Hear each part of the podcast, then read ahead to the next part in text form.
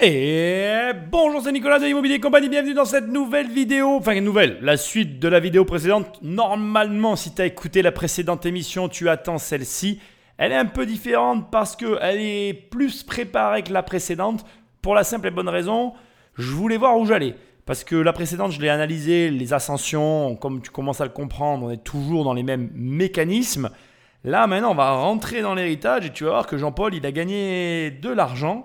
Par contre, c'est vrai qu'il a une histoire mouvementée et Jean-Paul Belmondo, indépendamment euh, de l'acteur de cinéma et des rôles qu'il jouait bah, au grand écran et ou à la télé, parce que tu as pu aussi le voir à la télé, dans cette deuxième partie, au, au lieu, comme je l'aurais cru au départ, de te donner une leçon financière, bien que indirectement il nous en donne une, il nous donne surtout une leçon de courage. Et très sincèrement, moi je vais te le dire comme je le pense, pas tout le monde qui est capable d'avoir autant de courage que lui dans la vie.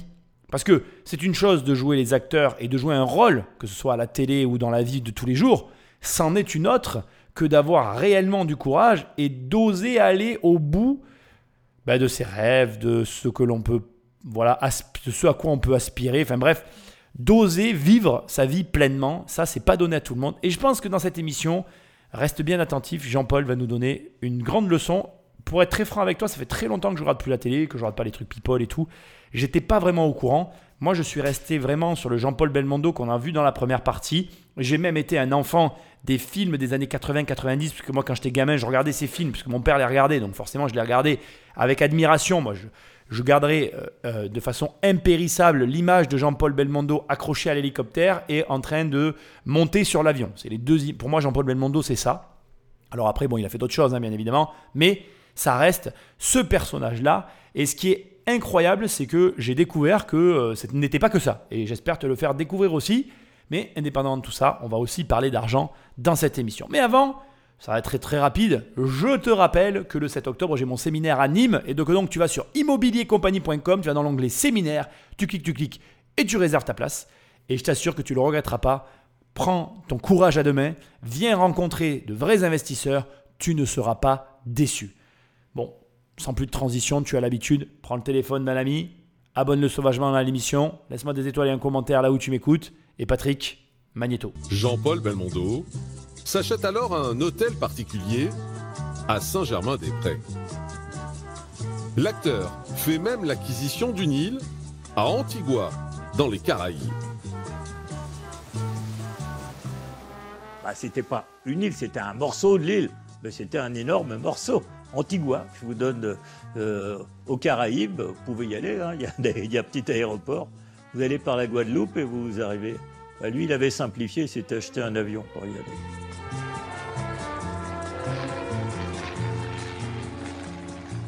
C'était très chaleureux, c'était jamais euh, euh, clinquant, super fait, jamais chez Jean-Paul, c'était toujours à taille humaine et vous vous sentiez toujours bien. Il est très riche, il gagne beaucoup d'argent, euh, mais en même temps il n'en fait pas état. Enfin, je veux dire, c'est pas, euh, il n'est pas bling bling, quoi. Même s'il a des petites chaînes en or et des chemises ouvertes et probablement des grosses montres, il doit dormir dans des bons hôtels et conduire des belles voitures.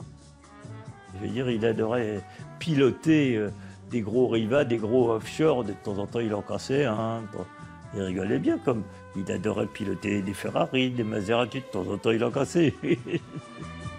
une réussite financière qui ne l'éloigne pas pour autant de ses valeurs familiales. Jean-Paul Belmondo s'achète alors un hôtel particulier à Saint-Germain-des-Prés. L'acteur fait même l'acquisition d'une île à Antigua, dans les Caraïbes. Bah, c'était pas une île, c'était un morceau de l'île, mais c'était un énorme morceau. Antigua, je vous donne euh, aux Caraïbes, vous pouvez y aller, hein, il, y a il, un petit aéroport. Vous allez par la Guadeloupe et vous arrivez. Bah, lui, il avait simplifié, c'était acheter un avion pour y aller.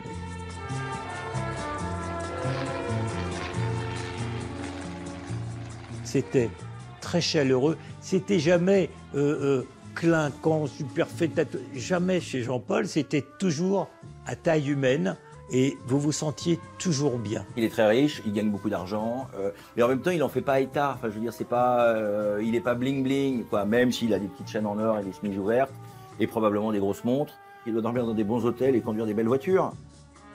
Je veux dire, il adorait piloter euh, des gros rivas, des gros offshore. De temps en temps, il en cassait un. Il rigolait bien, comme il adorait piloter des Ferrari, des Maserati. De temps en temps, il en cassait. Une réussite financière qui ne l'éloigne pas pour autant de ses valeurs familiales. Bien évidemment, je t'encourage à avoir écouté l'émission précédente pour comprendre celle-ci. À ce stade, Jean-Paul Belmondo, il a sa boîte de production, il produit ses films, il a son marketing, son merchandising, enfin bref, il a monté son empire et il a énormément d'argent. Du coup, il dépense énormément d'argent. Ce qui m'interpelle, c'est qu'en définitive, on ne parle pas d'argent avant vis-à-vis de Jean-Paul Belmondo. Bon, voilà. Mais je pense qu'il en avait déjà avant, au vu de son rythme de production. Peut-être qu'il le dépensait, mais ce qu'il y a de sûr, c'est que la maison de production, ça doit te montrer que garder, ou en tout cas prendre à un moment donné dans ta carrière l'ascendant sur le processus dans lequel tu évolues, c'est important. Je vais te traduire ça pour un peu m'exprimer plus clairement. Tu remarqueras dans toutes les analyses qu'on peut faire sur euh, les personnalités que finalement, c'est lorsqu'ils passent du côté production qu'ils engrangent de vrais gros revenus et que donc, si à un moment donné, tu veux réellement euh, marquer une différence financière dans ta vie, tu vas devoir passer de consommateur à producteur, tu vas devoir changer la réalité euh, dans laquelle tu évolues pour justement avoir de plus gros résultats. Parce que finalement, si tu restes simple consommateur, mais alors la connotation, elle n'est pas au terme de consommateur. Un acteur est un consommateur, ça n'est qu'un employé. Le mode de fonctionnement de l'acteur est pourtant plus proche de celui d'un entrepreneur que de celui d'un salarié. Pourtant, je te confirme ce que je suis en train de te dire, l'acteur n'endosse pas la responsabilité et les risques liés à la production. Le producteur gagne énormément d'argent si le film cartonne, perd énormément d'argent si le film ne cartonne pas. Et c'est ça que je t'incite à faire. Ce que tu dois retenir de ce processus qui est celui de Jean-Paul Belmondo, c'est qu'à un moment donné ou à un autre, il a pris l'autre casquette, celle de Jean, je, je, je produis, je, je suis à l'initiative, je suis le porteur de projet, je suis celui qui supporte la valeur et les conséquences de l'échec, mais je suis aussi celui qui va du coup encaisser les bénéfices de la réussite. Et donc, à partir de là, endosser cette casquette, ça peut faire peur, mais c'est le seul moyen et le seul trajet vers les gros montants, vers les sommes qui font la différence. Et tu vas voir que Jean-Paul Belmondo, en créant sa boîte de prod, a créé une énorme différence entre un acteur normal et ce qu'il est aujourd'hui, c'est-à-dire le symbole que on peut lui connaître. Point hyper important et hyper intéressant, l'argent ne change pas les gens. Euh, bon, bien évidemment, si tu es un abruti et que tu as beaucoup d'argent, tu seras juste un gros abruti. Mais si tu es un mec normal qui arrive à garder la tête froide, ben, tu seras un super gars parce que avoir ou pas de l'argent, ça change rien en fait. Ça change juste les, euh, on va dire, ressources auxquelles tu as accès et donc ta capacité à faire plus ou moins de choses. Je crois que c'est nos, origines, disons, euh, italiennes qui jouent aussi, hein, puisque bon, mes grands-parents et, et, ma grand-mère spécialement étaient de Sicile. Et puis on a été élevé là-dedans avec mon, mon père aussi était très ma mère très très famille. Donc ça s'est continué je crois que oui il y avait un clan Belmondo. Vous savez la famille était très très important. C'est un clan extrêmement soudé. Et Jean-Paul était le patriarche. La famille c'était très on ne touche pas à la famille chez les Belmondo. Ainsi sans interférer dans la vie de ses enfants devenus adultes Jean-Paul Belmondo continue de veiller sur eux Patricia, une des filles de Jean-Paul, donc qui est sa fille adoptive, travaille comme scénariste. Elle a notamment fait Les Galettes de Pont-Aven, le scénario. L'acteur est également proche de son autre fille, Florence. Quand Florence elle était en Amérique, il disait là je disparais, je vais la voir. Il partait euh, à San Francisco quand même euh, pour un oui pour un non. Hein. Il était très très présent. Il a toujours été. Et lorsque son fils, Paul devient coureur automobile, Jean-Paul Belmondo est là pour le soutenir. Paul, il avait hérité de la passion de la vitesse, car son père était un fou. Moi, quand j'ai connu Jean-Paul, il avait des voitures de course démentes. Il aimait tout ce qui va vite, tout ce qui fonce. Et Paul, il est né de ça, et, euh, et lui aussi, il a voulu conduire des voitures et conduire vite. Euh, et il a eu cette carrière formidable qu'il a emmené jusqu'en Formule 1. Et son père l'a évidemment accompagné avec beaucoup de fierté euh, sur ce chemin, ça, ça les a rapprochés. J'ai été le voir courir, mais je n'y vais pas très très souvent parce que j'ai toujours peur. Bon, quand il courait en Formule 1, ça me faisait très très peur. Mais vous savez, aujourd'hui, c'est beau d'avoir une passion et de pouvoir assouvir sa, passion. Donc, je ne me mettrai jamais euh, travers. La famille, c'est une volonté. La famille, c'est quelque chose de compliqué parce que j'ai conscience qu'il y a des gens qui vont dire Mais non, moi, je peux pas être famille parce que euh, j'ai une histoire compliquée, je ne m'entends pas, et c'est OK. Il faut pas que tu crois que euh, pour autant euh, c'est un handicap, pas du tout. Il est tout à fait normal qu'on on a tous des problèmes et que donc ça puisse être compliqué pour toi comme pour d'autres. Il n'y a aucun problème avec ça. Mais la famille, ça reste une volonté. Ça peut être compliqué avec tes parents et si tu as la volonté euh, d'être famille, tu le seras avec tes enfants. Ce que j'essaye de te dire, c'est que la famille, c'est une volonté avant tout et pareil avec tes comportements relationnel avec les membres de ta famille. C'est ta volonté que finalement de te mêler ou de ne pas te mêler de leurs affaires, d'avoir une comment dirais-je une importance dans leur vie ou de ne pas l'avoir, de prendre cette place ou de ne pas la prendre, de fédérer et ou de ne pas du tout t'en occuper. Moi, je connais des membres de ma famille qui m'ont déjà dit euh, les yeux dans les yeux, moi la famille, j'en ai rien à brère, ça m'intéresse pas et donc de toute façon, je m'en occupe pas et c'est OK, mais c'est très compliqué pour les gens qui eux ont envie de construire une famille. Donc euh, faut comprendre tout ça. Il faut comprendre que euh, c'est pas aussi simple que ce que l'on peut imaginer. Ça n'est pas quelque chose de facile parce qu'à un moment donné, euh, travailler en famille, c'est un énorme avantage quand on est capable de le faire. Et euh, ne pas travailler en famille, ça n'est pas un handicap, mais il va falloir te construire ta propre famille. Alors, pourquoi je te parle de ça ici? Pourquoi on parle de ça dans les héritages et dans euh, finalement les, les grandes histoires de ces familles qui réussissent? Parce que si tu observes justement, ce sont des familles.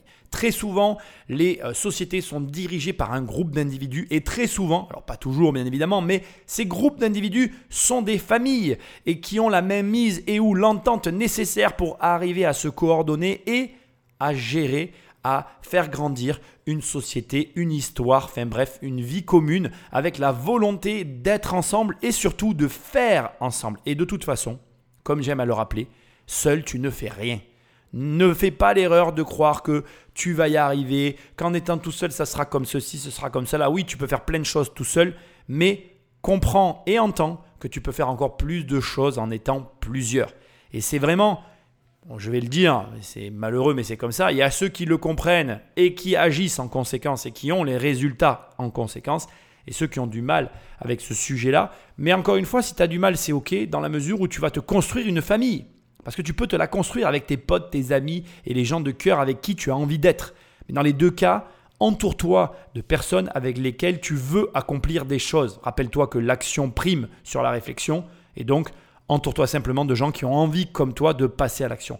Les Belmondo, comme tu le vois là, ils ont cette mentalité qui a été insufflée par les grands-parents, les parents de Jean-Paul Belmondo, qui lui-même le réinsuffle à ses enfants et qui véhicule ce sentiment et cette euh, appartenance à un clan qui fait leur force, aussi leur faiblesse, mais surtout leur force. En 1982, Jean-Paul Belmondo est producteur, acteur et père accompli. Mais son bonheur vole en éclats lorsque son père, le sculpteur Paul Belmondo, décède. La mort de son père, c'est un gros choc pour Jean-Paul parce qu'il a l'impression qu'il y a un truc inachevé dans sa propre carrière qu'aurait aimé pouvoir admirer son père. Son père voulait que sur scène, il joue Cyrano de Bergerac, qui est le summum pour un acteur. Il se trouve qu'il est mort avant que Jean-Paul joue cette pièce emblématique. C'est cette même année, alors qu'il est endeuillé par la mort de son père, que sort son dernier film, L'As des As, dans lequel il réalise l'une de ses plus belles cascades.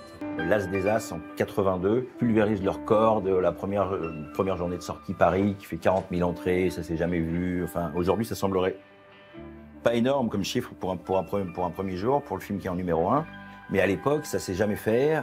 Pour faire écho à ce que je disais tout à l'heure, eh bien comme tu peux le voir, les avantages et les inconvénients de la famille, c'est ça, c'est que quand on est très famille et qu'on considère les personnes qui nous entourent, eh bien on est aussi un petit peu euh, assujetti, ou devrais-je dire euh, sous le joug de la volonté de chacun, on essaye de faire plaisir à sa famille. C'est comme ça qu'on découvre le dépassement de soi, et quelque part aussi, je vais agir pour quelqu'un et pas que pour moi, pas par pur égoïsme, mais c'est aussi euh, ce qui peut parfois créer des grosses déceptions, comme là finalement ne pas avoir fait ce que quelqu'un attendait durant son vivant, et puis provoquer des réactions pour finalement le faire quelques temps après. Bref, on aura l'occasion d'en reparler euh, dans cette émission. Autre élément intéressant, c'est que l'être humain est capable du meilleur et du pire.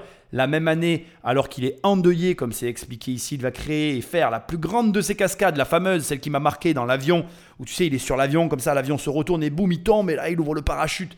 Truc de ouf. Quand tu te rends compte de l'âge qu'il a, c'est marrant. Euh, j'étais enfant. Alors moi j'ai un problème pour mettre des âges sur les personnes, mais je le voyais plus jeune que ça. Et en fait tu te rends compte que le mec il fait des cascades à 50 ans. Putain j'espère être autant en forme à son âge. Bravo à lui encore. J'hallucine de découvrir tout ça après coup. Comme quoi il y a des gens qui de leur vivant ne t'impressionnent pas. Et quand d'un coup tu commences à faire des recherches sur eux, tu deviens complètement fan du truc et tu te dis merde, il est mort, j'aurais pu aller le rencontrer. Donc je te le dirai jamais assez, va à la rencontre des gens qui t'impressionnent un temps soit peu essaye de les rencontrer parce que ça vaut le coup. Et surtout, euh, voilà, je pense qu'on peut parler et rencontrer qui on veut dans la vie dans la mesure où on fait l'effort d'aller vers eux. D'après toi, qu'est-ce que je suis, moi? Comment? Quel genre de type je suis, d'après toi? Ben, le genre aventurier. Et c'est quoi un aventurier? D'Artagnan, Zorro. Si un aventurier c'est un type qui n'est heureux que quand il nage dans les emmerdements, alors d'accord, je suis un aventurier. Euh non, ça c'est la définition d'un entrepreneur. Un entrepreneur, c'est un mec qui nage dans les emmerdements comme s'il nageait dans le bonheur et qui s'en sort toujours. Rappelle-toi de cette phrase, elle est mémorable. Les aventuriers sont des entrepreneurs, les entrepreneurs sont des aventuriers. Trouve les solutions et tu auras un pouvoir que la plupart des gens n'ont pas. Mais peu à peu, ce statut de machine du box-office va se retourner contre lui. Il devient excessivement puissant, si bien que face à lui, les réalisateurs, les scénaristes n'ont plus la main. Parce que c'est, lui le patron, c'est lui qui a le pouvoir de monter le film, euh, c'est lui qui attire les capitaux sur son nom. Et là, il va enchaîner les films calibrés pour lui, pour lui seul, hélas, euh, de moins en moins de stars de gros calibre joueront à ses côtés. Et puis les films finissent par un peu moins bien fonctionner parce que c'est un peu toujours la même chose. C'est chaque année un bel mondo, euh, il n'y a plus vraiment de surprise. Et le public lui aussi finit par se lasser. Le système Belmondo arrive à bout de souffle. Et en 1985, il se blesse lors d'une cascade pour la promotion de son dernier film, Hold Up. Ça marque euh, une nouvelle inflexion dans sa carrière. Il comprend que les rôles de, gros bras, de, flics ou de voyous euh, sont un peu derrière lui. Il n'a plus l'âge, euh, il, a 55 ans passés, il n'a plus l'âge justement de faire le guignolo, de faire le gugus, comme il le disait, et donc il faut qu'il passe à autre chose. En 1987, l'échec du film Le Solitaire finit d'abîmer la relation entre Bébel et son public. Cette situation nous démontre deux choses extrêmement intéressantes, je trouve, et pour lesquelles on a souvent beaucoup de critiques qui reviennent. Qu'est-ce qu'on reproche aux riches? On dit oui, les gens riches, en fait, ils prennent des positions dominantes et quand ils les obtiennent, ils les lèguent à leurs enfants, c'est injuste, blablabla. Bla bla bla.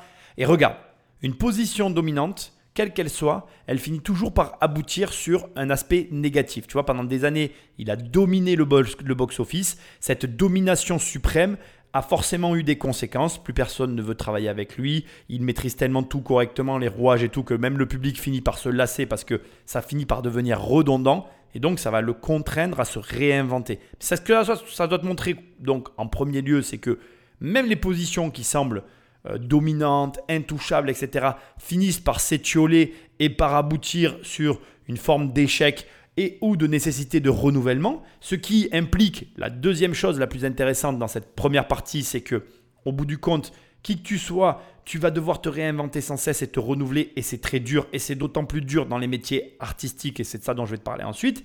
Et donc, ça signifie que les positions dominantes telles qu'on les imagine et qu'on les fantasme, elles ne sont jamais éternel. Rien n'est jamais éternel. C'est pour ça que tu dois toujours essayer de te garantir, de te protéger de ces situations qui paraissent pourtant confortables et que tu ne dois jamais t'endormir sur tes lauriers. Ça fait écho à ce que je te disais tout à l'heure. Tu peux, enfin, dans cette émission, de toute façon, dans cette grande émission, tu peux soit comme beaucoup de gens, ben, à un moment donné, te relâcher parce que tu estimes avoir atteint un certain point, soit au contraire, parce que tu as atteint un certain point, prendre conscience qu'il va falloir plus travailler et travailler que plus pour ne justement pas perdre ce que tu as acquis. Donc, fais très attention, ne t'imagine rien, ne présuppose de rien et sois très vigilant.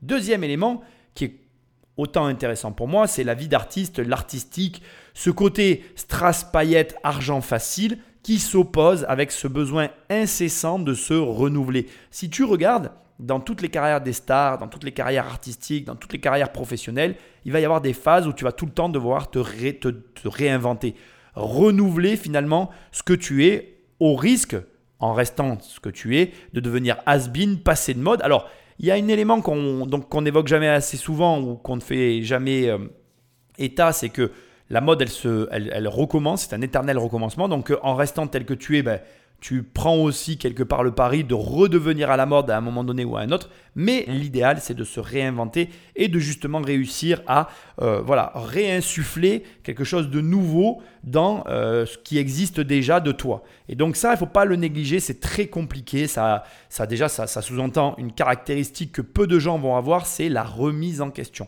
Est-ce que tu es capable de te remettre en question? Est-ce que tu es capable de te poser les bonnes questions et non pas de trouver les bonnes réponses parce que personne ne les a, mais de prendre des risques pour essayer et là, tu te rends compte que l'exercice, il est compliqué, que la plupart des gens préfèrent leur train-train quotidien, ne pas prendre de risques et finalement avancer comme ça, sereinement, sans chercher à se réinventer. Pourtant, je te garantis que prendre des risques, se réinventer, c'est la meilleure façon d'atteindre de gros résultats. À la fin des années 80, Jean-Paul Belmondo semble avoir épuisé son personnage d'acteur populaire. Mais alors que sa carrière semble être dans une impasse, le comédien revient à ses premiers amours, le théâtre. C'était vraiment sa passion. Et Dieu sait s'il a eu une carrière époustouflante au cinéma. Mais sa vraie passion, c'était le théâtre. Son père lui disait toujours Quand est-ce que tu feras ton vrai métier, mon fils? Il est arrivé à un, point de rupture dans, sa carrière cinématographique. Euh, Robert Hossein lui, lui, propose Kin et euh, il part tout de suite euh, au théâtre parce qu'il se dit qu'il n'a plus rien à prouver à personne et qu'il va sûrement faire ce qu'il a envie de faire. Il joue donc en 1987 dans Kin, une adaptation en cinq actes d'Alexandre Dumas par Jean-Paul Sartre. C'est quand même un défi extraordinaire qu'il se lance, parce qu'il n'est plus si jeune, à ce moment-là, il a 55 ans à peu près. Ça fait très longtemps qu'il n'a plus fait de théâtre. Il se met en danger d'une certaine façon, parce que le cinéma, on peut couper quand ça va pas, mais au théâtre, il faut aller jusqu'au bout. il avait quand même un rôle écrasant. Keane, c'est justement la représentation euh, euh, d'un acteur euh, célèbre, entouré des grands de ce monde, et qui doit être à la hauteur, et, sinon un petit peu plus que les princes. Au théâtre, le comédien fait un triomphe. Il aurait pu rester dans son confort, il aurait pu ne pas se lancer dans le théâtre, mais comme il voyait que ça s'essoufflait, alors déjà, bon ben voilà, on revient sur ce que je te disais, il fait preuve de quoi? Il fait preuve de recul. Et ça aussi, c'est pas donné à tout le monde. Il n'y a pas beaucoup de gens qui sont capables de se dire bon ben là, j'ai peut-être atteint un point entre guillemets de non-retour, je vais devoir me réinventer et en me réinventant, eh bien, je vais arriver à trouver peut-être encore un nouveau souffle pour ma carrière. Et encore une fois, c'est vraiment pas simple. La plupart des gens, qu'est-ce qu'ils font? Ils restent dans leur confort, ils restent dans leur quotidien. C'est beaucoup plus simple en fait finalement de ne pas se poser de questions, de ne pas se dire, ben voilà, est-ce que je vais prendre un nouveau pari professionnel? Est-ce que je vais prendre le risque de me mettre en danger? Comme ça a été dit, au théâtre, tu ne peux pas couper la scène qui a mal été tournée, tu ne peux pas feindre ben, finalement d'être le meilleur comme il arrivait à le faire au cinéma. Et cette... Euh, ce risque ben, va payer, tu vas pouvoir le constater. Simplement, moi, ce que j'essaie de te mettre en avant ici, c'est est-ce que tu serais capable de prendre ce, de tels risques? Est-ce que tu serais capable de, toi, remettre en cause finalement ta carrière, quelle qu'elle soit, pour un résultat dont tu ignores tout. Alors moi je crois euh, au regard et à la vue de toute cette histoire que le décès de son père a joué dans la maturation de l'idée de revenir au théâtre. Je pense que c'est pas anodin quelque part, ça se produit quelque temps après le décès de tes parents et là tu écoutes parfois certaines choses qu'on t'a dit depuis longtemps, c'est tu sais, un petit peu le temps de la maturation des idées qu'on a pu essayer de te transmettre durant ta vie. Et puis d'un coup, parce que face à euh, des événements choquants dans nos vies, ben, on va réagir. Et peut-être que tout s'est bien mélangé dans sa tête pour finalement aboutir à, cet essai, à cette tentative théâtrale qui est un triomphe total et qui, va lui permettre de faire la rencontre et aussi de s'ouvrir à de nouveaux projets, des projets où il n'est peut-être plus le producteur et des projets qui vont le relancer dans le cinéma. Et c'est là que tu te rends compte que la vie, c'est ça, ça n'est que une succession d'événements que l'on saisit ou pas, que l'on prend des risques ou que l'on n'en prenne pas, mais qui aboutissent sur des opportunités qui finalement sont généralement positives et nous font rebondir ou repartir euh, comme, euh, comme, euh, comme en 40. C'est ça l'expression. Et c'est alors que le réalisateur Claude Lelouch lui propose un rôle inédit au cinéma. Itinéraire d'un enfant gâté, c'est écrit pour Belmondo, mais c'est écrit pour un Belmondo qui ne veut plus être Belmondo. On est entre l'anti-héros de Truffaut et le héros de ses grands films. Cette aventure de cet homme qui décide de disparaître euh, bah, fait renouer Jean-Paul Belmondo avec le succès euh, public, et puis surtout redonne, refait vivre l'amour du public pour Jean-Paul Belmondo. C'est-à-dire que là, les, les anciens fans de Belmondo le retrouvent avec bonheur. Il se fait aussi une nouvelle, il y a une nouvelle génération qui le découvre avec ce film. Jean-Paul Belmondo ne convainc pas seulement le public. En 1989, il obtient aussi la reconnaissance ultime de sa profession. Le César, le César, le César, c'est-à-dire qu'on récompense Jean-Paul Belmondo au bout de donc bah, 25 ans de carrière, 30 ans de carrière presque. Euh, ça y est, Jean-Paul Belmondo a le droit à sa récompense. Méritée. Je trouve ça dingue et ça corrobore tout ce que je te dis jusque-là. Prends des risques. Je ne sais pas qui tu es, je ne sais pas ce que tu fais en m'écoutant. On se connaît peut-être, on se connaît pas, je m'en fiche. Quel risque tu n'as jamais pris dans ta vie? Demande-toi et repasse le film de ta vie et dis-toi quels sont les moments de ta... On en a tous eu. Pourquoi à tel moment tu n'as pas fait ceci? Pourquoi à tel moment tu n'as pas fait cela? Qu'est-ce qui s'est passé? Je vais te raconter un truc totalement anodin que je raconte dans mon livre et auquel je n'arrête pas de penser. En 2012, j'ai refait mon passeport. Et en 2012, dans mon bouquin, je t'explique que je veux me barrer à l'étranger, que j'en ai marre, je veux me casser. Et je n'ai jamais utilisé ce passeport. Crois-le ou pas, le passeport il est resté bien sagement dans un tiroir. J'ai voyagé en Europe, j'ai jamais pris un billet d'avion hors de l'Europe pour aller voir le monde. Et quand là, j'ai refait mon passeport, j'ai repensé à ce jour où j'avais fait ce passeport, où j'avais croisé d'ailleurs une copine euh, à, ce moment-là, et où quand je la croise, je lui dis non mais t'inquiète, je prends mon passeport, je vais me barrer et tout, je vais profiter un peu, nanana, et je l'ai jamais fait, elle l'a jamais su, et je me le suis dit il y a pas longtemps. Et là, en prenant ce passeport, je me suis dit, jamais plus tu refais ça. Jamais plus tu passes à côté. J'ai pris ce putain de passeport, j'ai pris des putains de billets et je vais m'envoler pour d'autres destinations. Et d'ailleurs, il y a de grandes chances pour qu'au moment où tu écoutes ce podcast, soit je sois déjà ailleurs, soit je suis en train d'y aller. Ce que j'essaye de te dire, c'est que dans nos vies, on a tous nos moments où on aurait pu faire des choses, etc. Et pourtant, dans ta vie, tu le sais pas, mais ça se représente à toi. Tu as plein d'autres moments dans la vie où tu peux à nouveau essayer de faire ces choses que tu n'as pas faites et tu peux les faire plusieurs fois. Donc arrête de remettre à demain. Prends la décision de faire maintenant, de prendre des risques maintenant. Prends ces putains de risques et comme Belmondo, tu auras des putains de résultats. Si il n'avait pas tenté le théâtre, il n'aurait pas pu euh, faire itinéraire d'un enfant gâté. Et s'il n'avait pas fait itinéraire d'un enfant gâté, il n'aurait jamais eu la consécration qu'il a eue. Il ne serait jamais, il n'aurait jamais été la personne qu'il est actuellement. C'est l'ensemble de ces décisions qui l'ont conduit à ce résultat. Et sincèrement, je te souhaite de prendre les mêmes risques pour au moins obtenir les mêmes résultats. Crois-moi, tu vas le voir, financièrement, Belmondo, on a une notion de, de, de, son volume de patrimoine dans cette émission et tu vas la voir, parce que pour l'instant, tu vas te dire, bon, attends, on n'a toujours pas parlé d'argent. Tu vas le savoir dans pas longtemps. Et crois-moi, tu ne seras pas déçu. Et crois-moi, je te souhaite même que un dixième de ces résultats, ça sera déjà très très bien. Cette même année, réconcilié avec le public au cinéma et au théâtre, Jean-Paul Belmondo, 56 ans, fait une nouvelle rencontre, Nathalie Tardivelle.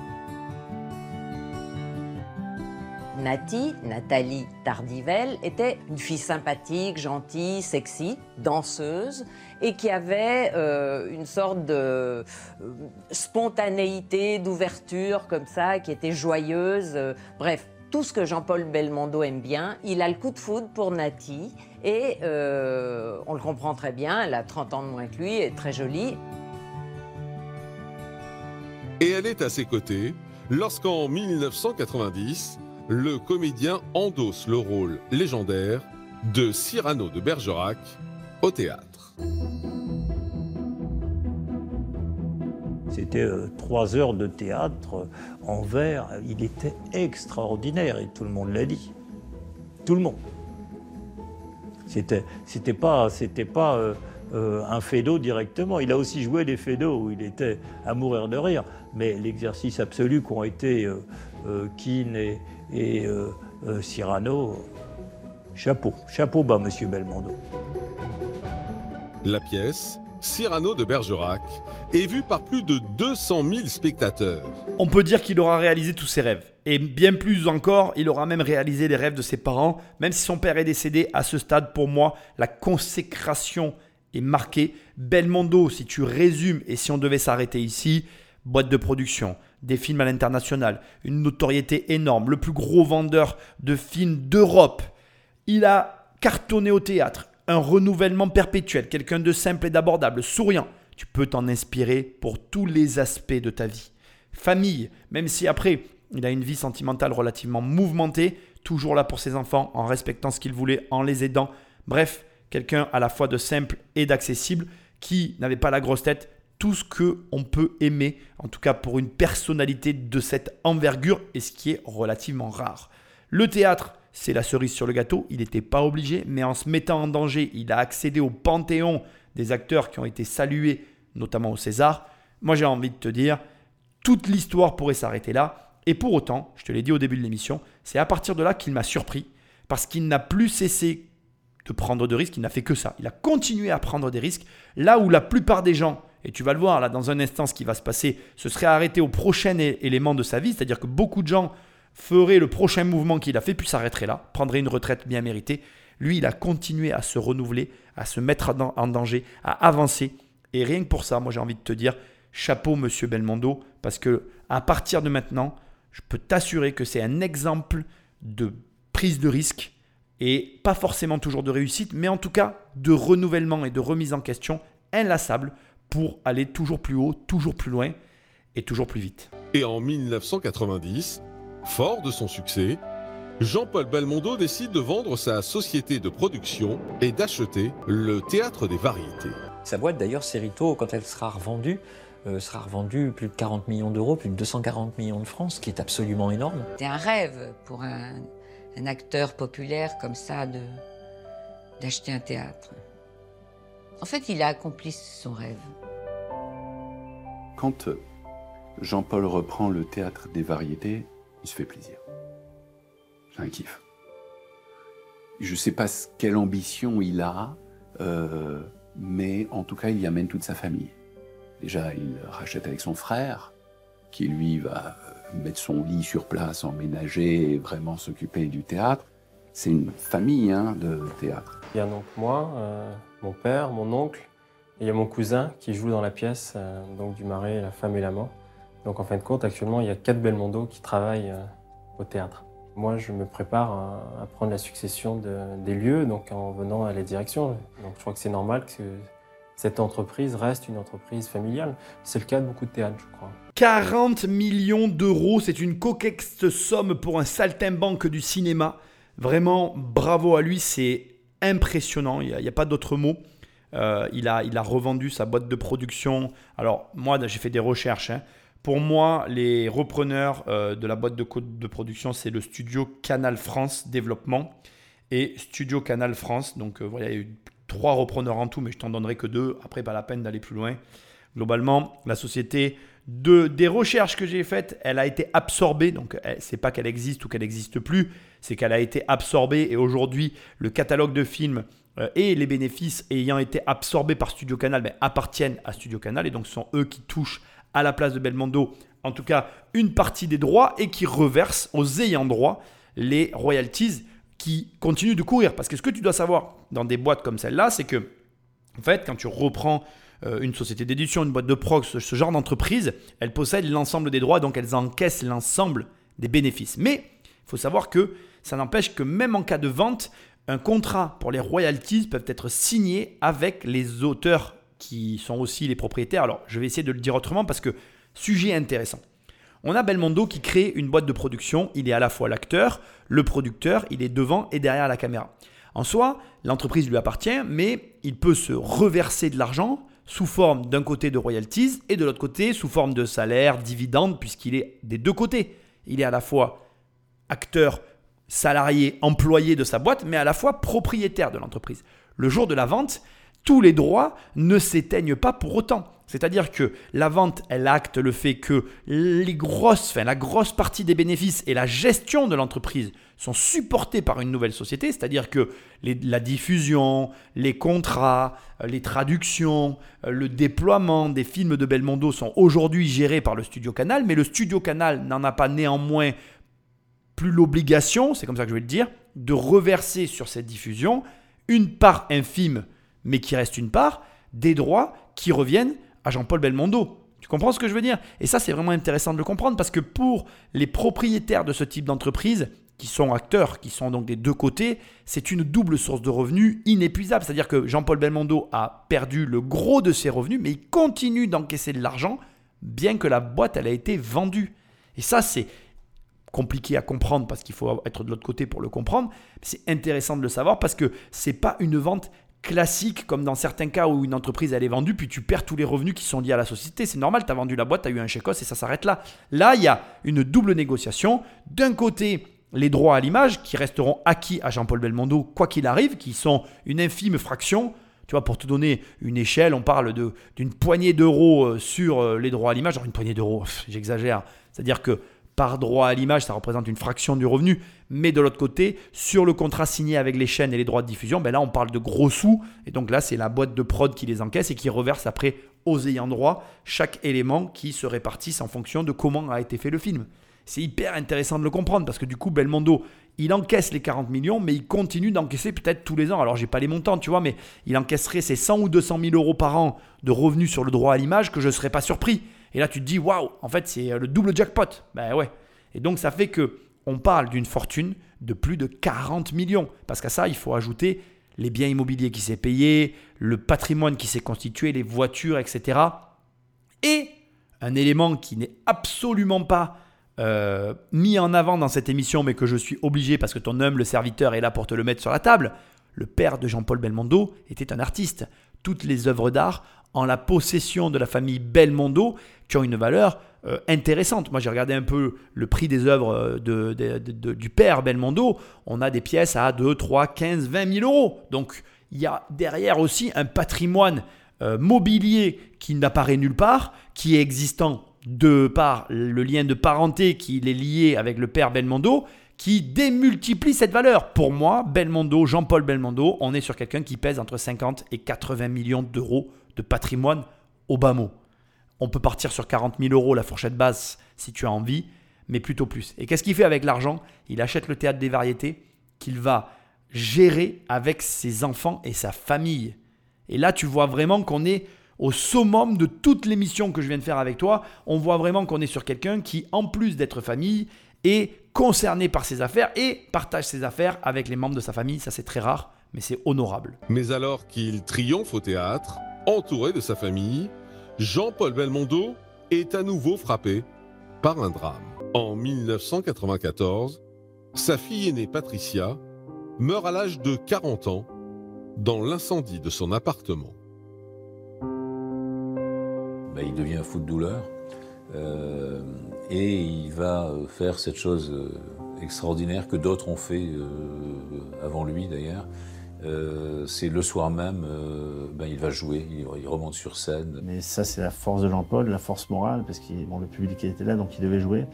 Et c'était plus un acteur, c'est un papa qui a perdu sa fille, quoi. Remonter sur scène ce soir-là, donc c'est quelque chose d'admirable. Pour surmonter sa peine, Jean-Paul Belmondo se plonge dans le travail. Les productions s'enchaînent au théâtre des variétés.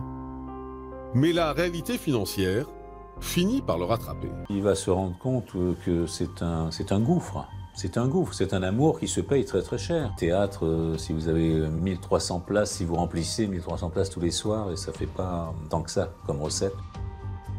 Une pièce de théâtre, c'est soumis forcément à la jauge d'une salle, donc Évidemment, même si la pièce a un succès, la jauge est limitée. On ne peut pas faire forcément euh, un million d'entrées euh, en une année euh, pour l'exploitation d'une pièce de théâtre. Ce qui est différent par rapport à un film qui va non seulement être exploité au cinéma, puis en télévision, puis après va être vendu à l'étranger, etc., etc. Et donc à un moment donné, comme d'autres avant lui et d'autres après lui, eh ben, il décide de, de baisser les bras. Quoi.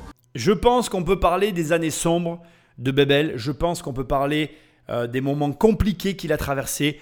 Je ne vais pas m'étaler sur le décès de sa fille. Aucun parent ne devrait avoir à enterrer ses enfants.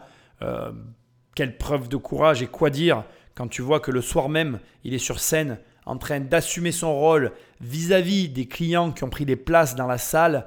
J'ai rien à dire en fait. Il n'y a rien à dire. Il n'y a rien à ajouter. Voilà. Et euh, je pense que c'est un moment qui est horrible et je souhaite à personne de vivre ça mais vraiment personne. Voilà, je, je, ne sais même pas quoi dire. Je ne vais pas m'étaler là-dessus, ce n'est pas mes, mes sujets, ce n'est pas mes, mon propos. Ce qui est intéressant par contre, c'est qu'on découvre ici une facette de Jean-Paul Belmondo qui n'a pas été vraiment mise en avant durant l'ensemble de cette euh, série de, podcasts. On découvre que Belmondo, finalement, c'est quand même quelqu'un qui connaît ses affaires. Il se rend compte rapidement que le théâtre des variétés ne, présente même pas de l'équilibre, il, il produit des pertes et que malgré qu'il soit à la tête, malgré que ça fonctionne, malgré qu'il cartonne, parce que ce qui est intéressant ici, c'est d'entendre les commentaires des professionnels qui disent ça cartonnait, il remplissait les salles tous les soirs. Donc ça veut dire que le truc était au maximum de sa capacité, ce qui n'est pas euh, assuré que d'autres soient capables de produire le même résultat, et eh bien malgré l'ensemble des bons éléments réunis pour laisser euh, place à ce qu'on pourrait penser être des bénéfices, eh bien il n'y a pas de bénéfices, et donc ça signifie que comme il n'y a pas de bénéfice, les théâtres ne gagnent pas d'argent. Ça s'appelle, c'est ce qu'on appelle chez moi une danseuse. Une danseuse, ça s'entretient. Une danseuse, ça coûte beaucoup d'argent. Et surtout, moi, ce que je trouve très intéressant, c'est que Jean-Paul Belmondo, qui est un saltimbanque, eh bien, il a le sens des affaires. Et comme il s'en rend compte, il va vendre le théâtre des variétés. Ça, c'est pour moi euh, extrêmement intéressant parce que ça montre qu'on a quelqu'un en face de nous qui est capable. On a quelqu'un qui est capable et qui en plus prend les bonnes décisions au bon moment et qui se décide rapidement. Parce que c'est pas donné à tout le monde d'avoir cette aptitude à se dire ok ça va pas, boum je prends la décision, je m'en débarrasse. L'année d'après, comme tu vas le voir, il va profiter pour prendre des vacances, mériter une année de vacances. Et là aussi, ça montre qu'on a quelqu'un qui gère extrêmement bien son argent. Est-ce que toi aujourd'hui, tu es en capacité de prendre une année de vacances et de t'arrêter? Je te pose la question. Je te pose la question. Oui, non, est-ce que c'est possible? C'est à toi de me le dire. Et c'est vraiment intéressant parce que ça nous montre que les gens qui s'occupent de leur argent ont de l'argent. Et les gens qui ne s'en occupent pas n'en ont pas. Et en faisant cette émission, je ne sais pas pourquoi, je ne peux pas m'empêcher de penser à euh, Elvis Presley, dont j'ai fait un podcast et que je t'invite à écouter. Et je trouve que la comparaison, sans être euh, potentiellement euh, réalisable, puisque Elvis Presley gagnait de l'argent d'une façon monstrueuse et c'était tellement énorme que ça l'a fait péter un câblon, c'est quand même intéressant de voir qu'on est sur deux personnes qui ont une réussite dans leur pays qui est incontestable et qui gagnent de l'argent comme personne n'en gagne dans leur pays. Jean-Paul Belmondo, pour nous, Français, qui avons de tout petits revenus, parce qu'en France, on est un pays où on a de très petits revenus, malheureusement, hein, c'est comme ça. Jean-Paul Belmondo, c'est quelqu'un qui gagne énormément d'argent. Et bien pour autant, euh, il n'a pas pété un câblon et ça se traduit par une cellule familiale stable, solide, que Elvis Presley n'avait pas. Et ça te montre déjà un des premiers piliers que tu dois entretenir et euh, valoriser dans ta vie, c'est ta famille. Et deuxièmement, ça nous montre aussi que c'est possible de gagner beaucoup d'argent, d'avoir les pieds sur terre et de gérer tout ça. Et que donc, si tu t'occupes de ton argent, bien, tu en auras. Et que si tu t'en occupes pas, que tu te détournes de la gestion financière, bien, tu risques d'en perdre bien plus que d'en gagner. Et que donc, tout cela, finalement, ne dépend bien plus que de toi que de qui que ce soit d'autre. Donc, qu'est-ce que tu attends pour t'intéresser à ton argent? Le gérer et essayer d'évoluer financièrement. Alors normalement si tu es là, je suis pas trop inquiet pour toi, mais enfin quand même, c'est toujours bon de le rappeler. Patrick Magneto. En 2001, le comédien fait une pause. Avec Nati, il part en vacances en Corse, loin de se douter que sa vie va basculer. C'était au mois de juillet, le soleil, la Corse, les vacances, comme tout le monde. Et euh, ils avaient loué un bateau pour aller faire un pique-nique en mer. Et à un moment, Jean-Paul dit, euh, avant de lever l'ancre, donnez-moi un petit, un petit cinq minutes, un petit besoin pressant, je monte à la maison et je reviens très vite. Et là, il me dit, texto, je fais mon petit pipi, je me lave les mains, je me regarde dans la glace et je tombe comme un arbre. Jean-Paul Belmondo est victime d'un accident vasculaire cérébral. Tout s'est enchaîné, le médecin, l'hélicoptère, le montée sur Paris, Marseille, Paris, la Corse, Marseille, Paris. Et là, Jean-Paul me dit, le diagnostic était terrible. L'AVC n'a pas été pris assez tôt, donc il a perdu la moitié de euh, sa mobilité, le côté droit est paralysé. Grosse rééducation, il n'arrive plus à articuler, il n'arrive plus à parler. Il s'est battu, mais pendant 13 mois, il n'a pas pu prononcer un mot. Pas un mot. Jean-Paul Belmondo n'a pas prononcé un mot pendant plus d'un an. Mais Jean-Paul Belmondo décide de s'accrocher et entame une longue rééducation. Voilà, quand je l'ai amené en rééducation à Granville, je savais que plus jamais on reverrait le Belmondo du Guignolo, du Magnifique ou de Peur sur la ville, qui était un, un Superman cloué sur une chaise. Après plusieurs mois d'efforts acharnés, Jean-Paul Belmondo réussit finalement à récupérer une part de mobilité et à remarcher avec une canne. Puis un jour, il a dit Je ne vais pas rester enfermé chez moi pendant des années. Donc il est sorti. Il était très diminué, avec une jambe folle, avec un bras euh, qui ne bougeait plus. Et il est allé euh, pas loin d'ici, aux Champs-Élysées. Il a dit J'y vais.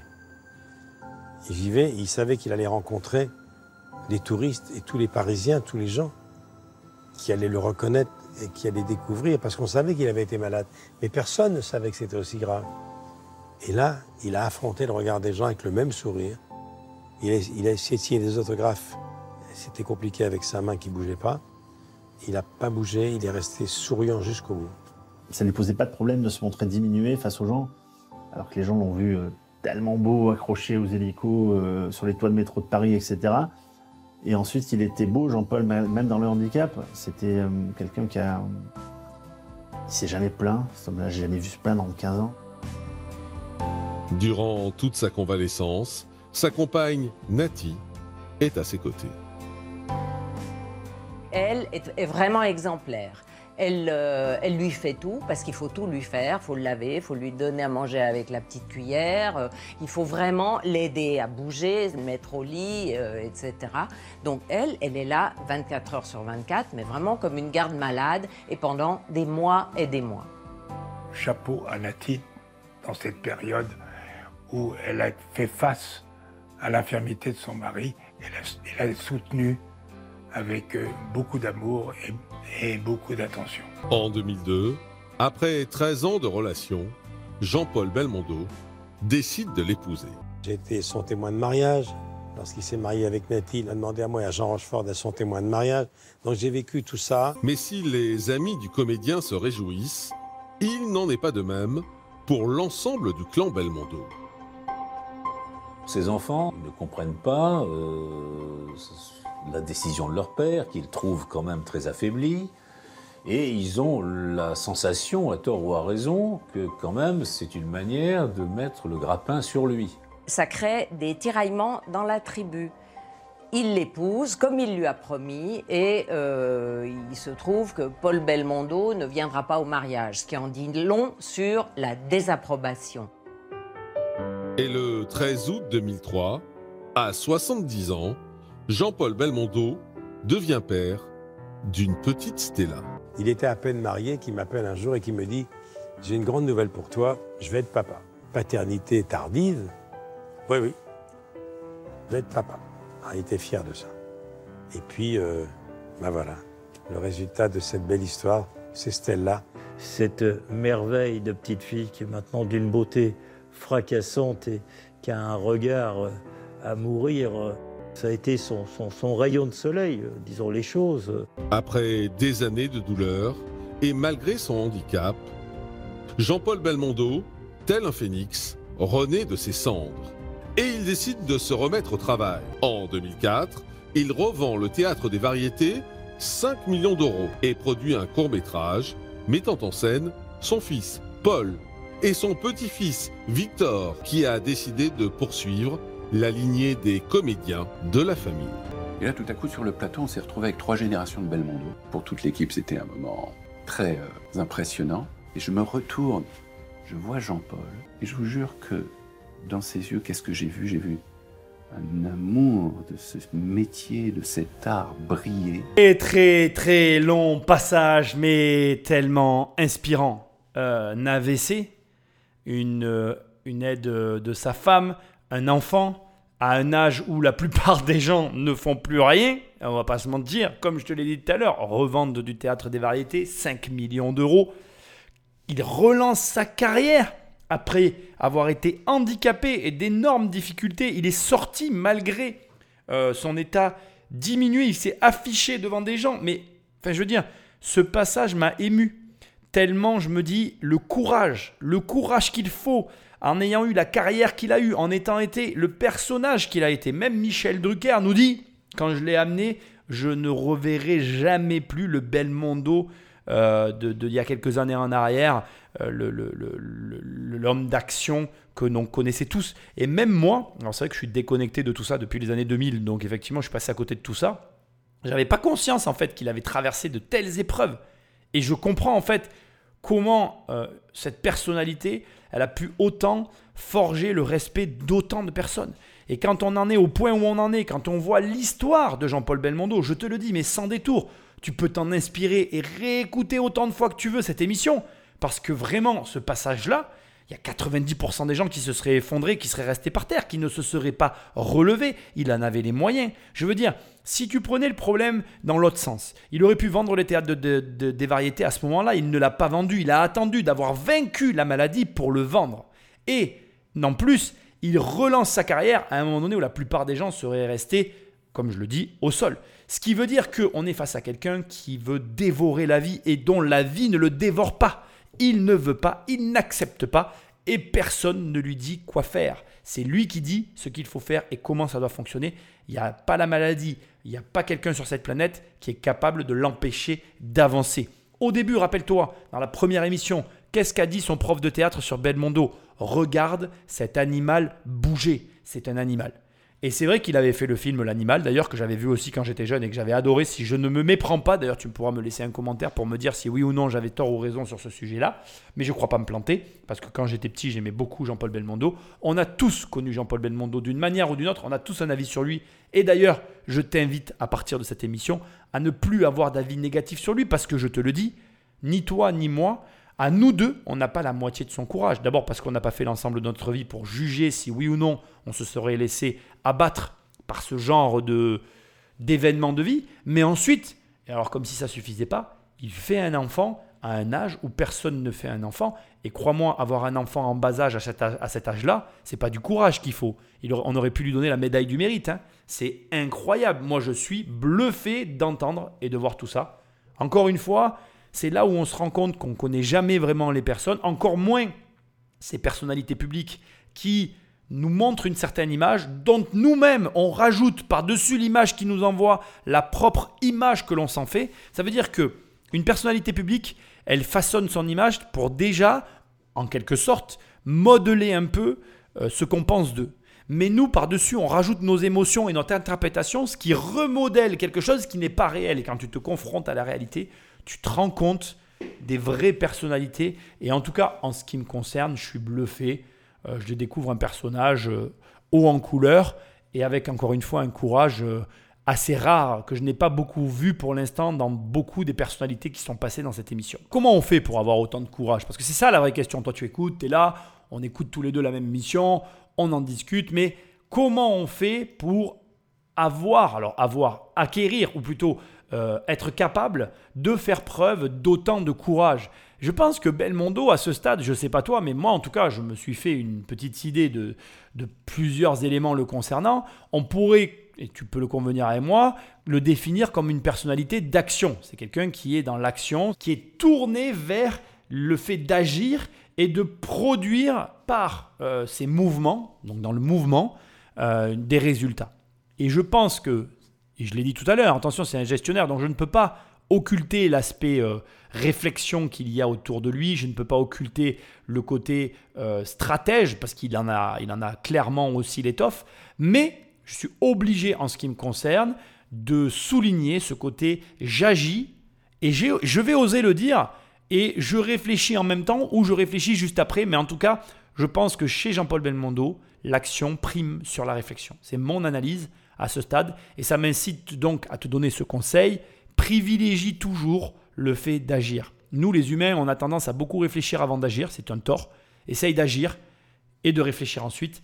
Je sais que c'est pas toujours le meilleur conseil, mais très souvent, c'est celui en tout cas qui produit le plus de résultats. Et comme en général, on cherche à avoir des résultats, eh bien l'action, c'est ce qui produit le plus de résultats. En 2008, Jean-Paul Belmondo se remet de son accident vasculaire cérébral.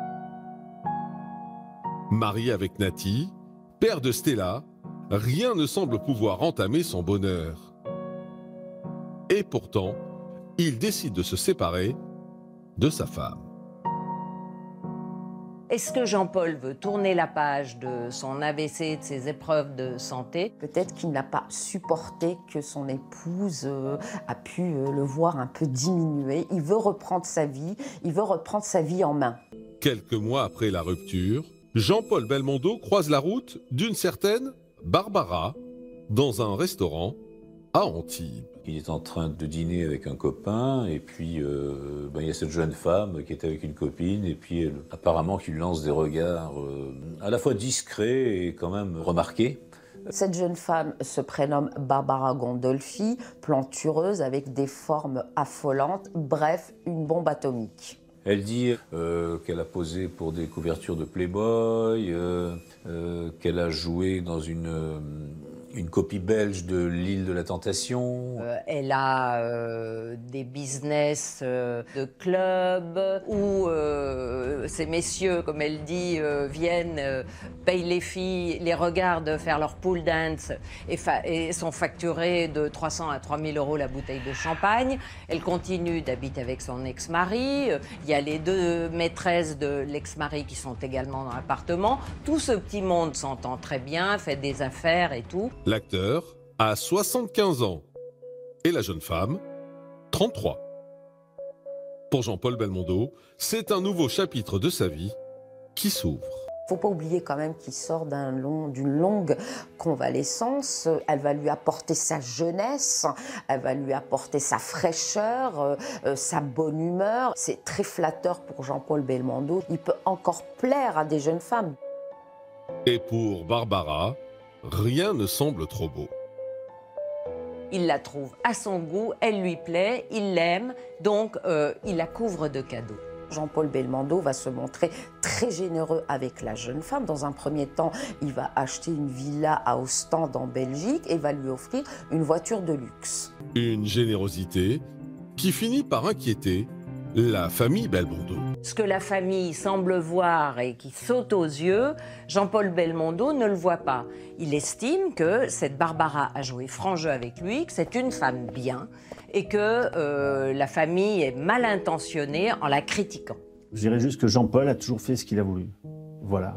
Quelles que soient les femmes qu'il a pu avoir dans sa vie, au début de sa vie, à la fin de sa vie, qui on est pour juger Jean-Paul Belmondo S'il a envie de passer du temps avec Pierre-Paul et Jacques, ben, il fait ce qu'il veut de sa vie. Il n'écoute personne, il avance, et puis c'est un pied de nez à toutes les personnes qui veulent se mêler de sa vie. Il va, euh, euh, il il va euh, congédier toutes les personnes qui vont lui donner des conseils, lui disant de faire attention. On ne dicte pas à Belmondo ce qu'il a à faire. Mais en 2012, l'acteur décide soudain de mettre fin à sa relation avec Barbara Gandolfi après quatre années de romance. Évidemment, Jean-Paul ne s'épanchera jamais là-dessus, ne donnera jamais les raisons réelles. Euh, cette séparation est annoncée via une dépêche AFP par son avocat. Bon, excuse-moi pour le passage très écourté sur Barbara qui ne m'intéresse mais malheureusement absolument pas et qui ne t'intéresse pas. Je vais juste euh, ici parler d'un sujet qui a pas grand chose à voir avec tout ça, mais je vais quand même en parler rapidement pour t'expliquer ce qui s'est passé. Donc, il s'avère qu'en fait, elle faisait du blanchiment d'argent. Le fait qu'elle soit avec Belmondo, la presse s'est intéressée à elle. Du coup, que la presse s'est intéressée à elle, eh bien, il s'avère qu'elle était sous le frappée ou sous le coup d'enquête judiciaire. Ça a accéléré les procédures. Enfin bref, il y a eu pas mal de choses. Belmondo lui a filé pas mal d'argent qu'il ne lui a jamais réclamé. Bon, on pourrait euh, palabrer pendant des heures sur ce sujet-là. Moi, je vais m'arrêter sur le point qui nous intéresse. Tu pourrais te dire, mais pourquoi il a fait ça? Mais c'est pas la question. C'est pas pourquoi. C'est qui peut faire ça? C'est la mauvaise question que tu te poses. Si jamais à un moment donné, en écoutant le passage, tu te dis mais pourquoi il a fait ça? Pourquoi il quitte sa femme et tout? C'est complètement fou à 75 ans. Qui fait ça? Mais c'est vrai, qui fait ça? Et pose-toi la question. Ceux qui font ça sont ceux qui ont les moyens de le faire. Quel mec de 75 ans peut se lever une jeunette de 30 ans? Il n'y en a pas beaucoup en fait. Il n'y a que des gars qui ont l'aura de Jean-Paul Belmondo ou qui ont l'argent de Jean-Paul Belmondo ou qui ont les deux. L'aura et l'argent de Jean-Paul Belmondo. Tout ça, ça n'est qu'une question de moyens. Et ceux qui font ça sont ceux qui peuvent le faire. Ça nous ramène à nos années lycée ou même à nos années euh, plus jeunes, ou peut-être que tu m'écoutes et que tu es au lycée, et que, qui, qui, t'évoque en fait, enfin moi qui m'évoque, tu sais, le mec ou la nana du lycée qui arrive à avoir qui elle veut ou qui il veut. Les gens qui arrivent à avoir qui ils veulent sont ceux qui ont le choix. Ceux qui ont plusieurs partenaires sont ceux qui ont le choix d'avoir plusieurs partenaires. Et ceux qui ne l'ont pas sont ceux qui n'ont pas ce choix-là. Oui, je sais, tu es en train de me dire c'est une lapalisse. Mais c'est pas ce que j'essaye de te dire. Ça veut dire quoi? Ça veut dire que le choix, soit tu l'obtiens, soit tu fais tout pour l'avoir. Soit tu l'as déjà. Oui, je sais, il y en a qui l'ont à la naissance. Les gens beaux, ils ont plus de choix que les, gens, les gens moins beaux. Ah non, il y en a qui vont me dire non, c'est pas vrai. Bah écoute, il y a des études très sérieuses qui ont été faites sur le sujet.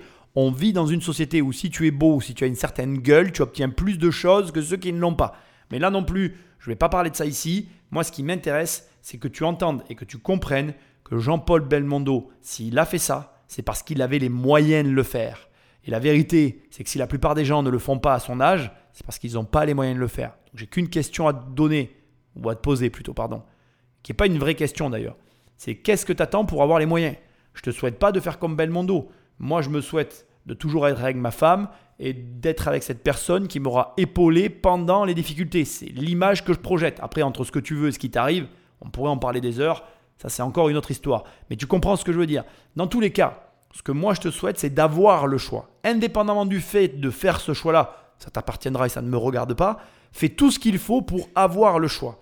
Parce que dans la vie, les gens, et c'est pour faire écho à ce que je te disais tout à l'heure, le courage, c'est quoi? Le courage, c'est de faire quelque chose que tu peux ne pas faire. Et c'est là où on comprend ce qu'est la richesse.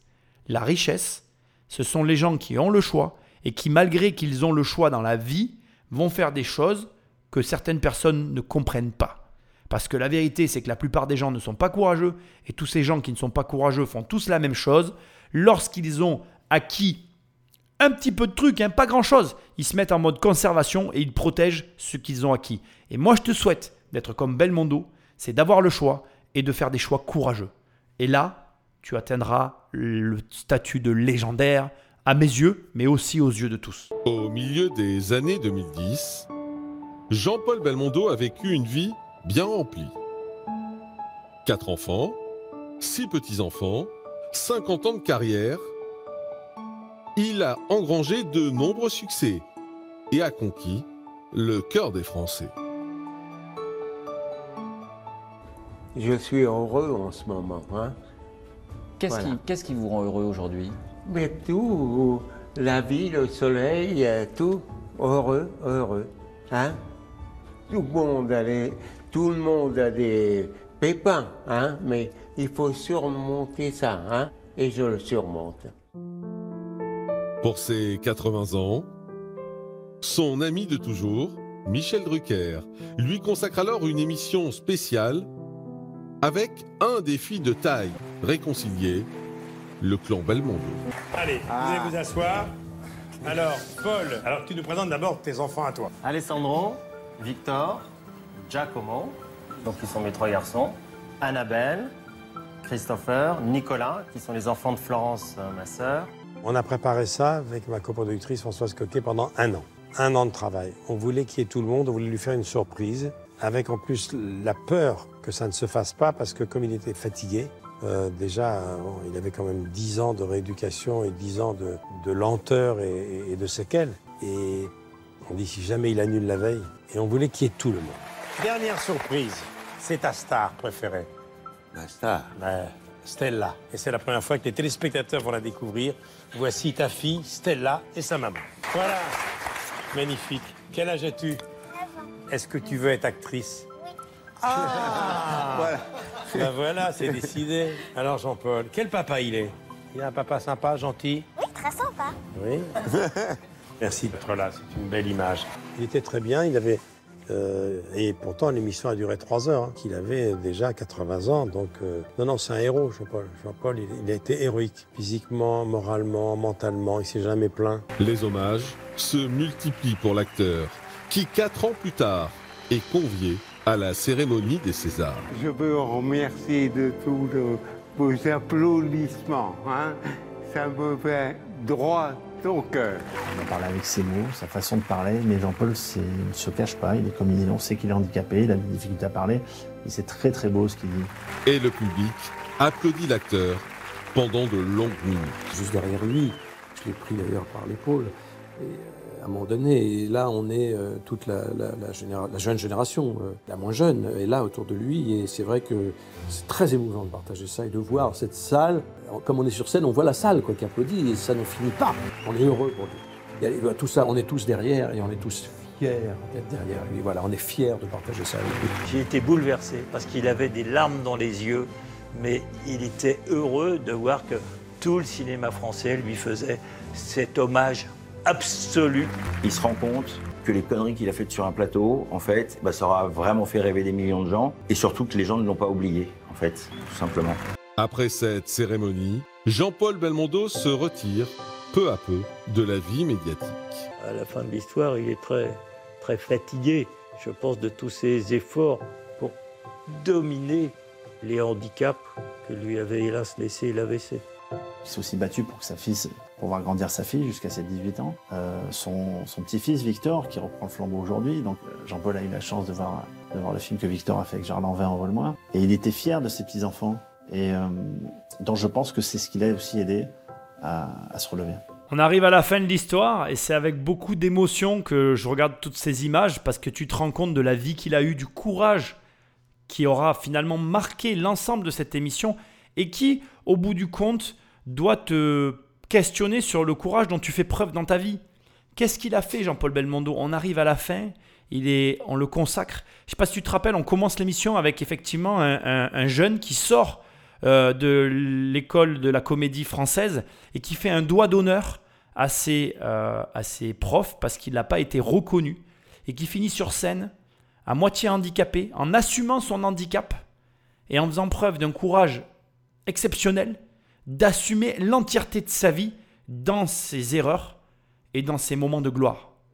Et quand tu vois le monde dans lequel on vit, où aujourd'hui les gens veulent montrer que le meilleur d'eux, cacher lamentablement les pires facettes de leur euh, personnalité, où ils n'assument rien, mais où ils critiquent tout, où finalement tout le monde est là à se regarder dans le blanc des yeux, mais à ne rien faire, parce que c'est ça la vérité dans laquelle on vit aujourd'hui, c'est que tout le monde se prend en photo en train de faire je ne sais quoi, mais derrière ne fait rien et regagne sa vie de merde en prenant jamais le moindre risque. Et là, tu as un gars, un Français, qui a dominé le marché du cinéma européen, qui a vécu sa vie comme il l'a toujours entendu, qui a tout assumé, même la maladie, et qui se tient devant tout le monde et finalement qui finit avec une standing ovation et qui a eu, au bout du compte, malgré son caractère et euh, ce côté euh, tempérament bien trempé qui ne suit que ce qu'il a voulu, a tout réussi au bout du compte. Il a tout réussi, y compris le théâtre pour lequel il a toujours été rejeté, pour finir même propriétaire d'un théâtre, bon bah qu'il a revendu, mais c'est excellent. C'est excellent. Donc, je te pose la question. Quel aura été ton courage à toi? À quel moment auras-tu pris un risque? Qu'est-ce que tu auras remis en cause dans ta vie suffisamment violemment pour que ça bouscule tout ton univers et que ça t'oblige à te remettre en question et en selle par la même occasion pour aller voguer vers de nouveaux horizons? Jean-Paul Melmondo, toute sa carrière, il n'aura fait que ça. Et chacune de ses réussites n'aura impliqué que plus de travail. Il aura plus travaillé et encore plus travaillé et toujours plus travaillé, travaillé, travaillé, travaillé et travaillé. Au final, on n'a pas tout vu. Tu le vois bien.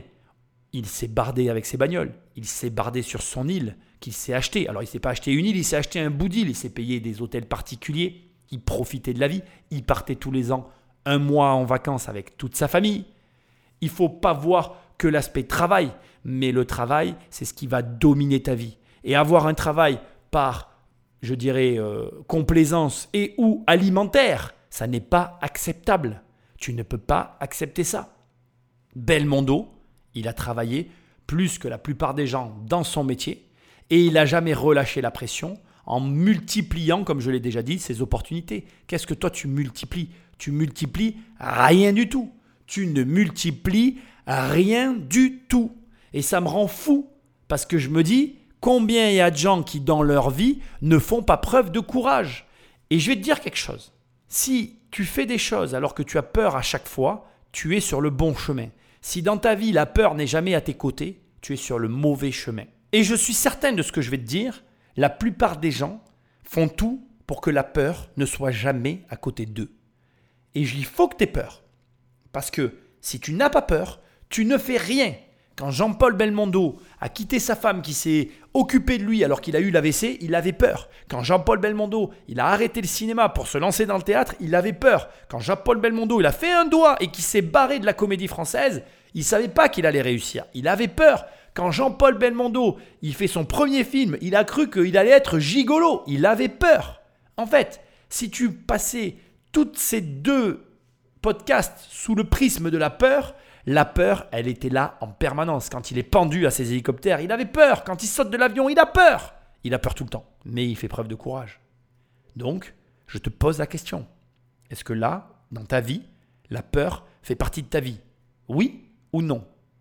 C'est tout. Je suis pas à ta place. Mais fais des choses qui font peur. Et plus tu vas faire des choses qui te font peur, plus tu réussiras. Et le 6 septembre 2021, le magnifique finit par s'éteindre. J'étais, mais je vais vous dire, mais, mais secoué, bouleversé, retourné. C'était une page d'histoire de ma vie qui se tournait.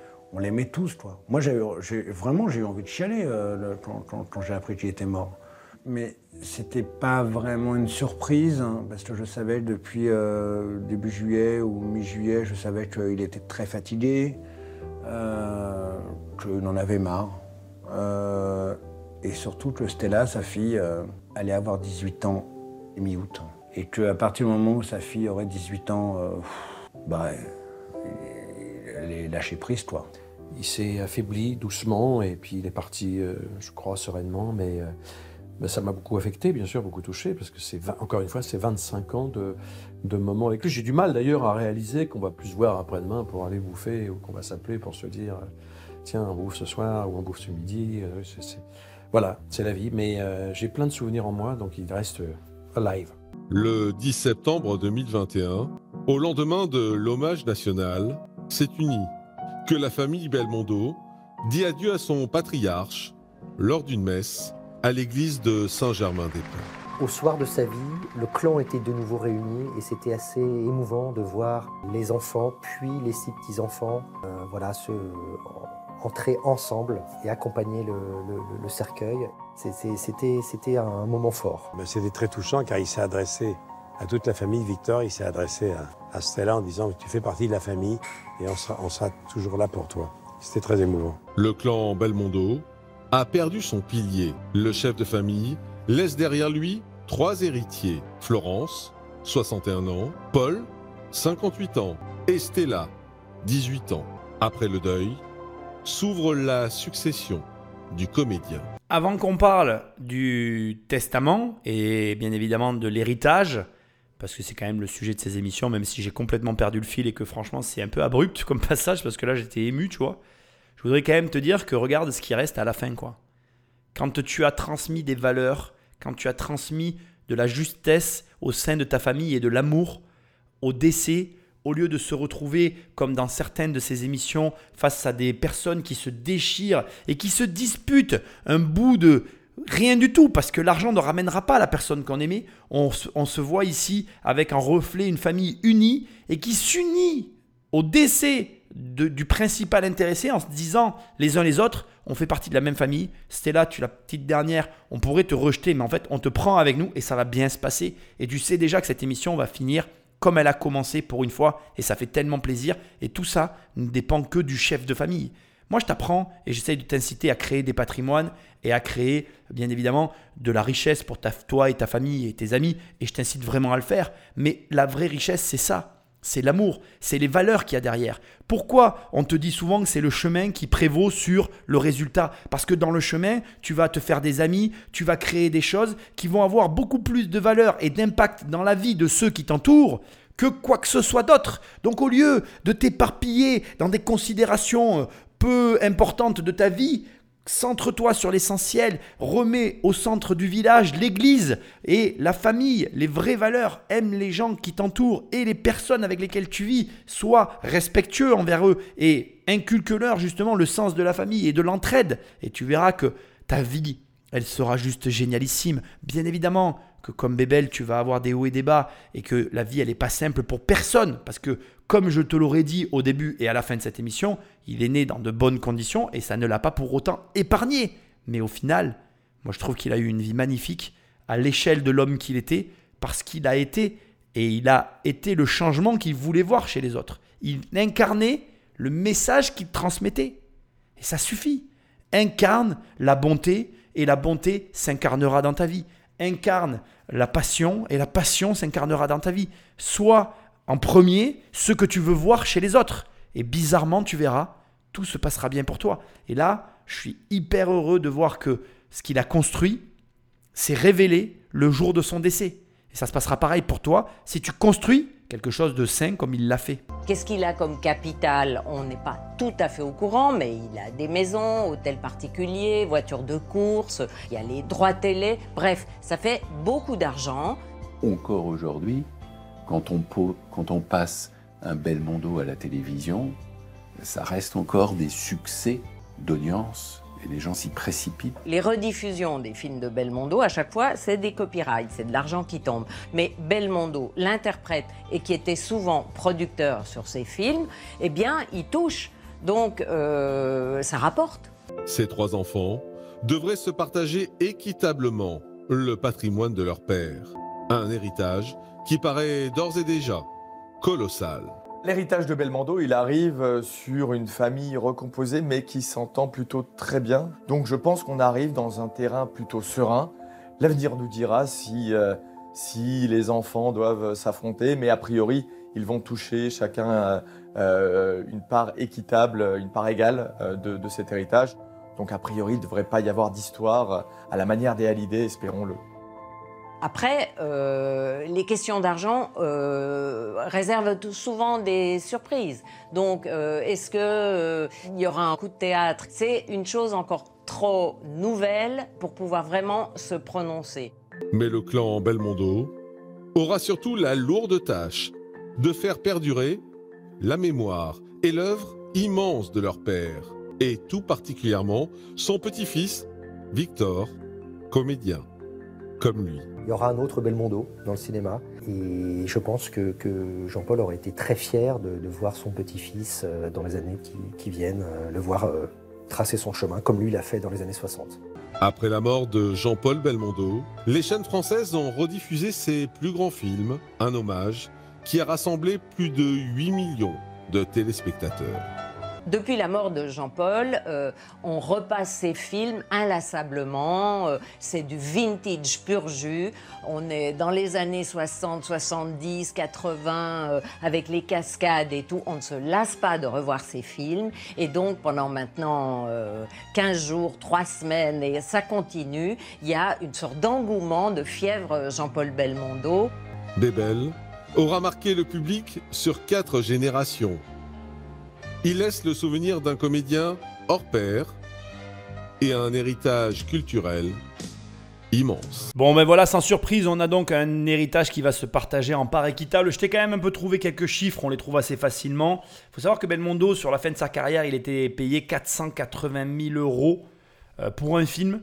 Notamment là par exemple, le cachet que je te donne, c'est pour un homme seul et son chien, qui a été réalisé par Francis Huster en 2008 et euh, qui a été tourné en 9 semaines. Donc ça lui fait à peu près 10 000 euros par jour de tournage. Pour euh, ces droits qu'il touche, on estime en moyenne qu'il touche quelque chose comme 9 mètres, 9%, j'allais dire 9 mètres carrés de déformation professionnelle, 9% de droits d'auteur sur euh, ces films, comme tu l'as entendu suite à son décès, comme c'est souvent le cas. il y a eu un, comment je dirais, un regain d'intérêt pour Jean-Paul Belmondo, mais ça fait très attention.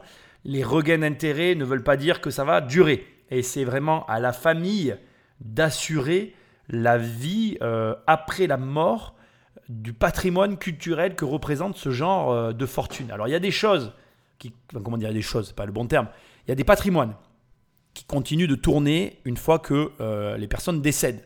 Ce qui va être mon cas, ce qui va être le cas de certaines personnes. Moi, j'ai un patrimoine, que je sois vivant ou mort, il continuera à produire le même résultat. Euh, C'est d'ailleurs un problème, parce qu'il ne faut pas que tu crois que ce n'est pas un problème, puisque c'est un des patrimoines dont il faut s'occuper. C'est quelque chose auquel je pense de plus en plus, c'est peut-être parce que je vieillis. Euh, Dans ces cas-là, tu te dis, ok, mais est-ce que les personnes avec qui euh, je vis sont capables de faire tourner la machine? Et c'est souvent pas le cas. Et là, il faut le comprendre. Par exemple, dans un système comme celui de Belmondo où euh, il a revendu sa société de prod, malgré tout, ses apparitions au Festival de Cannes avec Barbara, que j'ai coupé au montage, mais que tu as compris qui existait, relançaient un petit peu plus à chaque fois la machine. Alors, il a eu euh, un gros, il a, pardon, il avait, c'est comme ça qu'il faut que je le dise, un gros patrimoine immobilier euh, lié à ses placements qu'il a pu faire. Mais après, il y a, comment je dirais, un besoin de faire vivre sa mémoire pour faire vivre les royalties, ou plutôt pour garder ou conserver un certain niveau de royalties intéressant pour les héritiers. Donc après, il faut voir les contrats. Ce qui est intéressant, je trouve, dans le cadre de Jean-Paul Belmondo, c'est qu'on parle d'une fortune quand même assez conséquente, et malgré tout qui est restée relativement discrète. Ce qui, là encore, étaye ma théorie sur les sujets de l'argent, c'est souvent ceux qui en ont le plus qui t'en montrent le moins. Et Belmondo, malgré la fortune considérable qui s'était constituée au fil des ans, n'était pas de ceux qui étalaient le plus ou qui généraient ou créaient le plus de jalousie liée à leur train de vie. Finalement, même, je ne sais pas toi, en tout cas c'est mon cas, euh, moi perso par rapport à cette émission, euh, je n'aurais pas su ou je n'aurais pas eu idée de l'étendue de sa fortune si j'avais pas fait cette émission. Je savais même pas qu'il avait acheté un bout d'île euh, dans les Caraïbes, tu vois. Il a fallu que je fasse ce- cette analyse pour le savoir. Donc tu te rends bien compte que Belmondo, euh, malgré le niveau de fortune qu'il avait atteint, il avait su conserver une certaine discrétion qui n'attisait pas les convoitises. Alors on s'en doutait, je l'imagine assez bien, mais on ne pouvait pas réaliser, et on ne le réalise toujours pas, l'étendue de la fortune réelle de Jean-Paul Belmondo. Et moi, je le félicite parce que c'est une force de travail qui a produit ce résultat. Et quand c'est le travail qui produit le résultat, il y a deux points positifs qui en découlent. Le premier, c'est que là, on est sur quelqu'un qui a travaillé pour obtenir ce qu'il a eu. Donc, tu peux reproduire le processus. Et point à la ligne. Tu crées une boîte de prod, tu produis des films, c'est aussi simple que ça. Et ne me fais pas dire que j'ai dit que c'était facile, j'ai juste dit qu'il fallait beaucoup travailler pour l'obtenir, ce résultat. Mais c'est quand même réalisable. Et deuxièmement, et c'est au moins autant intéressant, dans un parcours comme celui de Belmondo, tu ne peux que apprécier les moments de vie qu'il a traversés et constater qu'il a toujours fait les choix les plus difficiles. Quand il quitte sa femme à 75 ans, c'est pas un choix facile, mais c'est lui qui la quitte. Quand il décide de remettre toute sa carrière en jeu parce qu'il voit bien que ça bat de l'aile, c'est lui qui le décide. C'est pas facile, mais c'est lui qui le décide. Et je pourrais pas trop faire tout le podcast, hein, c'est bon, tu viens de l'écouter avec moi, mais maintenant pose-toi la question. Quand tu as deux choix qui te présentent à toi, tu prends le plus facile ou le plus difficile? Je te laisse y réfléchir. Il laisse euh, 67 millions d'orphelins parce que la France a pleuré Belmondo comme elle a pleuré Chirac, comme elle a pleuré euh, Johnny. Belmondo, que vous soyez RMiste, chômeur, homme politique, cadre, chef d'entreprise, sportif, euh, on, on aime tous Belmondo, on est tous des enfants de Belmondo. Il est, il restera dans la légende du cinéma français pour toujours. Et au-delà de ça, il va rester dans le cœur des Français, ce qui est quand même énorme. Jean-Paul, c'est l'histoire de nos vies. Comme Johnny a chanté, on a tous quelque chose de Tennessee, nous on a tous quelque chose de Jean-Paul. On a tous un souvenir avec Jean-Paul Belmondo. Michel a raison, on a tous un souvenir avec Jean-Paul Belmondo, c'est incroyable et euh, définitivement je veux finir cette émission en te disant que tu peux avoir une vie exceptionnelle en faisant tout simplement, comme je te l'ai dit tout à l'heure et je te donne la réponse, des choix difficiles. Si quand tu fais un choix, c'est le choix que tout le monde a fait, c'est que c'est le mauvais choix. Si quand tu fais un choix, c'est le choix qui est le plus facile dans ta situation actuelle, c'est que c'est le mauvais choix. C'est pas plus compliqué que ça. Après, et tu sais ce que je vais te dire maintenant, parce que tu l'auras compris, ça demande du courage. Et le courage, ça s'invente pas, ça se crée. Donc, euh, vas-y, lance-toi. C'est pas plus compliqué que ça. Je te rappelle que si tu vas sur immobiliercompagnie.com, dans l'onglet séminaire, il y a mon séminaire. Et le 7 octobre, si tu as du courage, tu viendras à ma rencontre. Et toi et moi, on aura une discussion, celle que tu veux, puisqu'on sera en face à face. Et sinon, laisse-moi te dire une dernière chose. Ce qui est impressionnant avec Belmondo, et c'est là-dessus que je vais finir, c'est qu'il a évolué au fur et à mesure euh, de sa vie. Moi, ce qui m'a impressionné avec cet homme, c'est qu'il a été autant capable de se dire je vais créer une boîte de production pour gagner plus, qu'il a été capable de dire je vends le théâtre des variétés parce que ça ne marche pas. Et ça, pour moi, ça découle de la remise en question, de la capacité à se remettre en question, qui est une capacité qui, aujourd'hui, pour moi, à mes yeux, est extrêmement importante. Le, fait de pouvoir se dire, je prends quelques minutes aujourd'hui et je prends un peu de recul sur ce que je fais. Est-ce que ce que je fais, ça fonctionne? Est-ce que ce que je fais, ça ne fonctionne pas? Est-ce que ce que je fais au quotidien produit les résultats que je convoite ou est-ce que ce que je fais au quotidien ne produit pas les résultats que je convoite? Mais ce n'est pas le tout. Il ne suffit pas de se poser la question. Derrière, faut-il encore, encore mettre en œuvre des actions qui vont viser à modifier la situation, le quotidien, de sorte qu'on se rapproche de ce qu'on veut et qu'on arrête de se rapprocher de ce qu'on ne veut pas. Parce que le plus gros défaut de la plupart des gens, de toi, de moi et de nous tous, c'est de toujours faire, qu'on le veuille ou non, ce qui est facile pour nous et ce qui, et ce qui finalement alimente notre confort. On est tous pareils.